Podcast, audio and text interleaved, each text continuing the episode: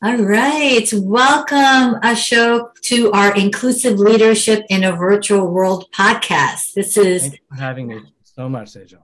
Yeah, no, po- this podcast is to help showcase amazing leaders like yourself. And so, just for everybody, my name is Sejal Thacker. I am the founder of Train Extra, and I am honored to have our guest here today, Ashok Bhattacharya. He was a facilitator for us uh, God, it's been a few weeks already. And we wanted to just ask him three questions that we ask all of our weekly facilitators so that we can hear your unique perspective and approach to inclusive leadership. So, again, Ashok, if you can, for our guests here today, and especially for those that missed out on your fantastic session, please just introduce yourselves. Tell us a little bit about yourself. What makes you get excited about doing the work that you do every day? Well, I'm going to give you the shortest answer possible without making our audience fall asleep. I'm an anti psychiatry psychiatrist. I got involved in psychiatry uh, ostensibly to help people to be better than they are. And the model of psychiatry is really for wait to people to get broken and then fix that brokenness to a place of functioning. And I'm, I'm okay with that, but I, I'm always interested in what's beyond that functioning. How can we elevate people? And as you know, and I don't need to sell this to you, empathy is a fantastic elevator. It takes people from a place of, of being alienated, maybe ostracized, maybe misunderstood, uh, maybe not being able to have communication, and to and to do the action of entering that person's space, you can understand what what they're feeling, what they're thinking, and what they're going through, because you can only help somebody if you know what their situation is right? And I know when we lose somebody, you know, their fridge is full of tuna casseroles, and that's nice, but it, it and it's it's thoughtful. It may not be helpful. Mm-hmm. So for me, empathy is always about entering the experience of somebody else. So I set up a, a clinic called the Empathy Clinic many years ago. And I use empathy, which is not a very psychiatric term, interestingly. It's not, we don't talk about it in psychiatry conferences. I use it to, to, to help myself understand people and then diagnose them and then treat them. I, am a huge fan of incorporating empathy into just all different aspects of leadership. So tell us a little bit more. I want to just dig a little bit deeper. As an inclusive leader, then what is unique about your approach? Obviously, you know, infusing empathy in everything, but is there something specifically that you could share with our audience about that makes you unique versus other leaders that are also incorporating empathy into their approaches? Well, I can certainly talk about it from being a medical doctor point of view, and and I think when I when I when I see my clients, uh, and I call my patients clients as well because they've come to me for, not necessarily to get something fixed, they've come to me to be helped, and I I, I get help too. Um, I do something called a history, which means I ask my clients what they've been through.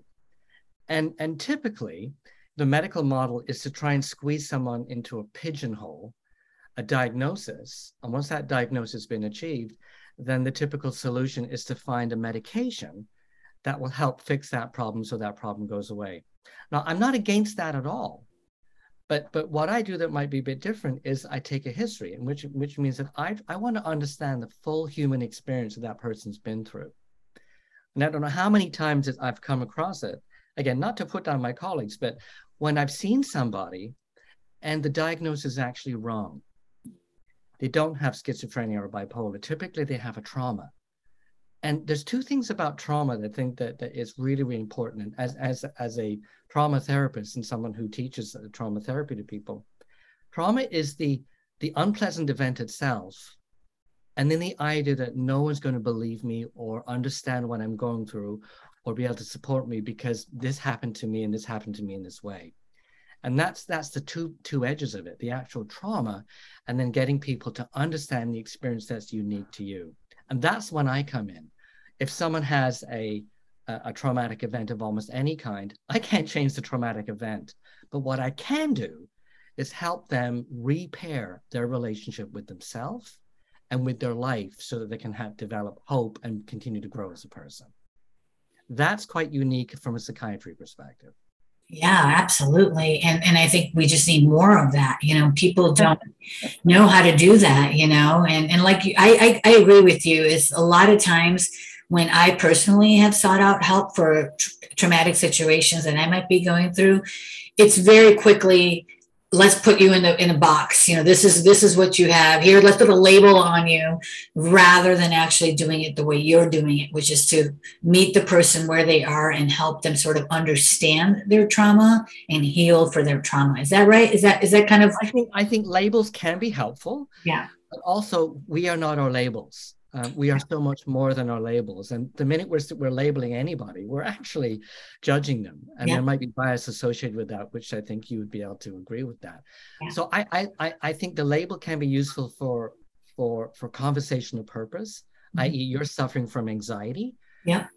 But how is that specific and unique to you? And what can we do about that that can amplify your experience and help you deal with that the way your life happens to you. And that to me is the unique difference that makes a difference. Love it. Love it. Well, Ashok, you know, our world has changed a lot in the last couple of years, right? We've seen such a global shift towards virtual world. That's why this group came about, inclusive leadership in a virtual world. So what is like the one nugget or the one thing that you want to carry forward from like going into the future that, you know, potentially is going to be entirely virtual universe that we're going into how do you continue to do the important work that you're doing as we sort of take on this new landscape? Well i actually wrote an article about this at the beginning of the pandemic. I did some research. I sent out a, a questionnaire to all my clients and and uh, my daughter helped me with that. And it turned out that 87% of my clients preferred seeing me virtually mm. and seeing me in the office uh, one-on-one now, I'm a very, in quotes, you know, engaging, empathic uh, therapist, and people like to be in the room with me. But there's another aspect to this: is that when we're working virtually with people, and you have to realize that you know, I have therapy relationships with my clients, so it's all about a fairly abstract, uh, three, um, two-dimensional relationship. I'm getting them to look at themselves from from a perspective, and when we're working virtually, and they can see themselves on that camera and I can see myself. I can say, Do you realize that you're frowning right now? And they can look at themselves and say, oh my gosh, so I am. Also, I can see myself. I can see how I'm coming across to them. I've never been able to see myself do therapy before. And in, in the virtual medium, I get to see me continuously. And I can monitor to see if I'm actually frowning when someone's saying something difficult for them to say, or if I'm over smiling if they're telling me something. So I get all this extra level of feedback. The other thing about working virtually is that people are more comfortable because they can situate themselves in the environment. They haven't had to deal with traffic, parking, and all that kind of stuff.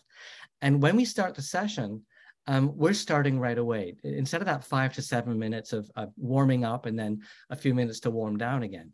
And the, the biggest feature, there's more to say, but just for brevity, the biggest feature is that, especially with my male post traumatic stress clients, they're much more vulnerable on a camera in, in, in, in the room when men get together uh, in, in, in the room there's all like well you know we're gonna have to fight we're gonna have to beat each other up. That's completely gone in the virtual medium. And you know, typically men come to therapy they don't cry. Um, women come to therapy and they cry so do i i cry too. But more men are crying in the therapy sessions than i've ever seen before and i've asked them and they say i just feel so much safer. Mm. and so if we can get to that place virtually where someone feels safer to work on ultimately, which is their virtual relationship with themselves through the virtual medium, it's actually, I'm getting compound interest on the work that I'm doing. And so, especially my PTSD cases with, with the male clients I work with, they're moving about twice as fast as they used to before when I was working in the office. And that's incredible. I, I wish I had a little bit more science on this, but from my anecdotal experience, I think it works better than working in person.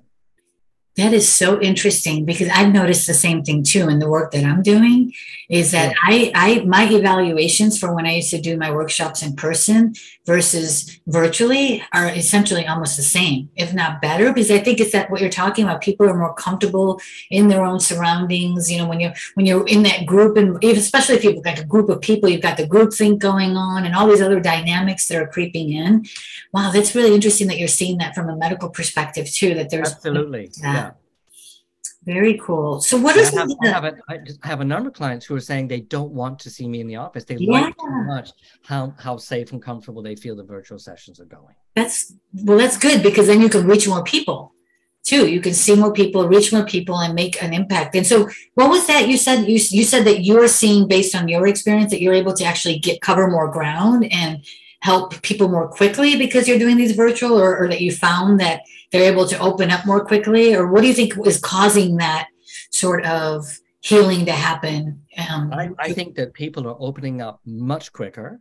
They're feeling much safer. Mm-hmm. I feel more comfortable uh, as well as a therapist. So I'm yeah. able to engage more and we're covering way more ground much quicker. Wow.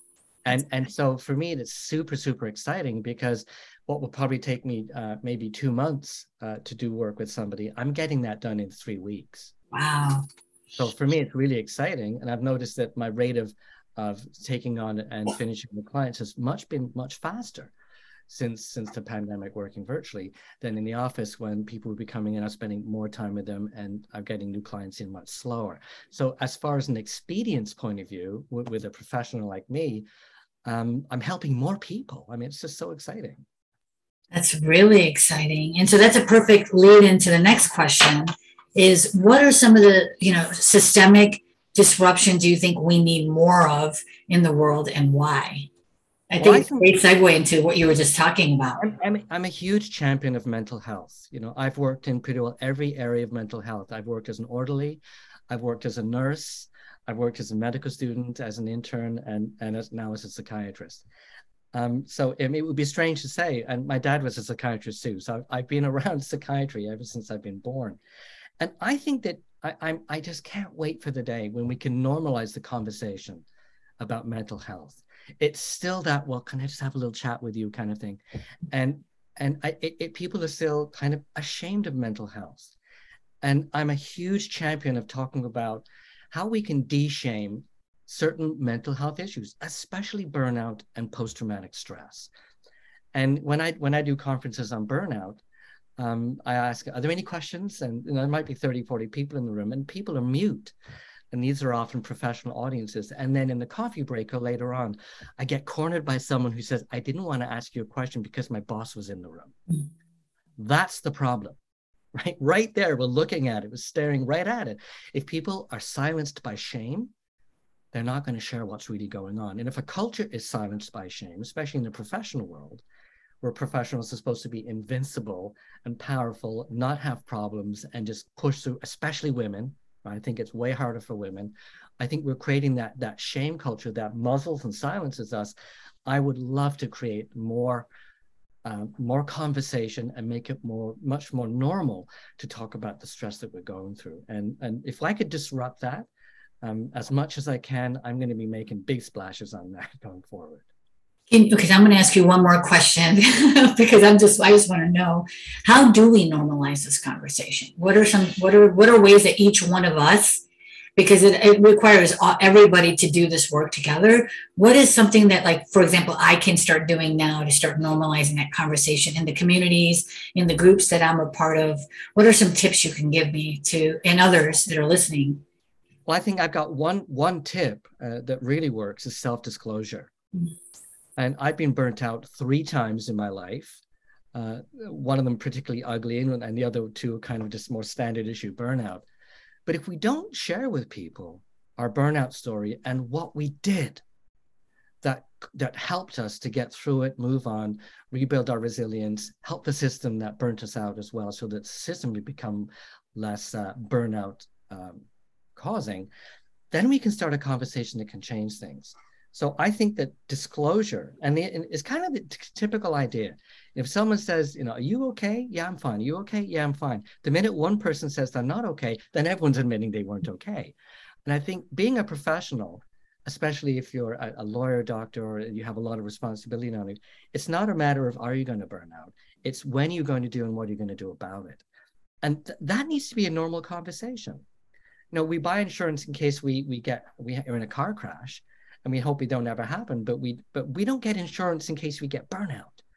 we just kind of ignore it as a thing that you know oh it, it happened to bob over there it didn't happen to me and i think once we start saying burnout is actually a function of like wear out uh, where when things wear out if they get used and the more they use, the faster they wear out. We can say well what what are you going to do about your your burning out? And that way we can make it into a conversation where actually people are being honest about it and more importantly helpful. Because everyone shares their their their, their tips and strategies and what helped them we have like an, an army of people who are contributing to the informational uh, load of how we can actually help each other with this. Because sometimes you get into meetings and you're talking to people, and people say, "Well, well, I did this when I got burned out." And you say, "Oh my gosh, that's brilliant! That's really, really a cool idea." And I think once we do that, then we're actually holding hands and helping each other. Brilliant. Well, I've been a fan of yours from the time that we've met. I've been following you on LinkedIn. And so I want everybody to know, you know, where can they learn more about you, how they can get in touch with you, and and what is the like if you have an email address or a website or a social media handle you want to plug yourself with so that people know how to get in hold of you. I want to make sure everybody has that information. Well, I'm pretty easy to reach. I think I'm the only Ashok Bhattacharya on LinkedIn. So if you can get the name right, I'm right there. And I'm very busy on LinkedIn. I think it's a great platform to, to reach out. I have a YouTube channel, which is my name as well. I've got about 70 videos up there that I've been doing over the years. I have uh, an, uh, the Empathy Clinic is a website that I have. I've written a couple of books, one on burnout as well, that people can see on my on my website. And and uh, my email is drashokbhattacharya at gmail.com. So if you can spell the name, you can find me. Perfect. And let me just spell that just in case. It's A S H O K is the first name, and last name is B H A T T A C H A R Y A. Make sure you reach out to him. He's got plenty of good information, and I strongly urge you to follow him on LinkedIn. He puts out amazing content. I'm always inspired. And so, thank you everybody for joining us today. Thank you for sharing your wisdom with us, Ashok. And I know we're going to have a lot to collaborate on and support each other with. So thank you again for being our guest today. Thank you so much, Sejal. All the best.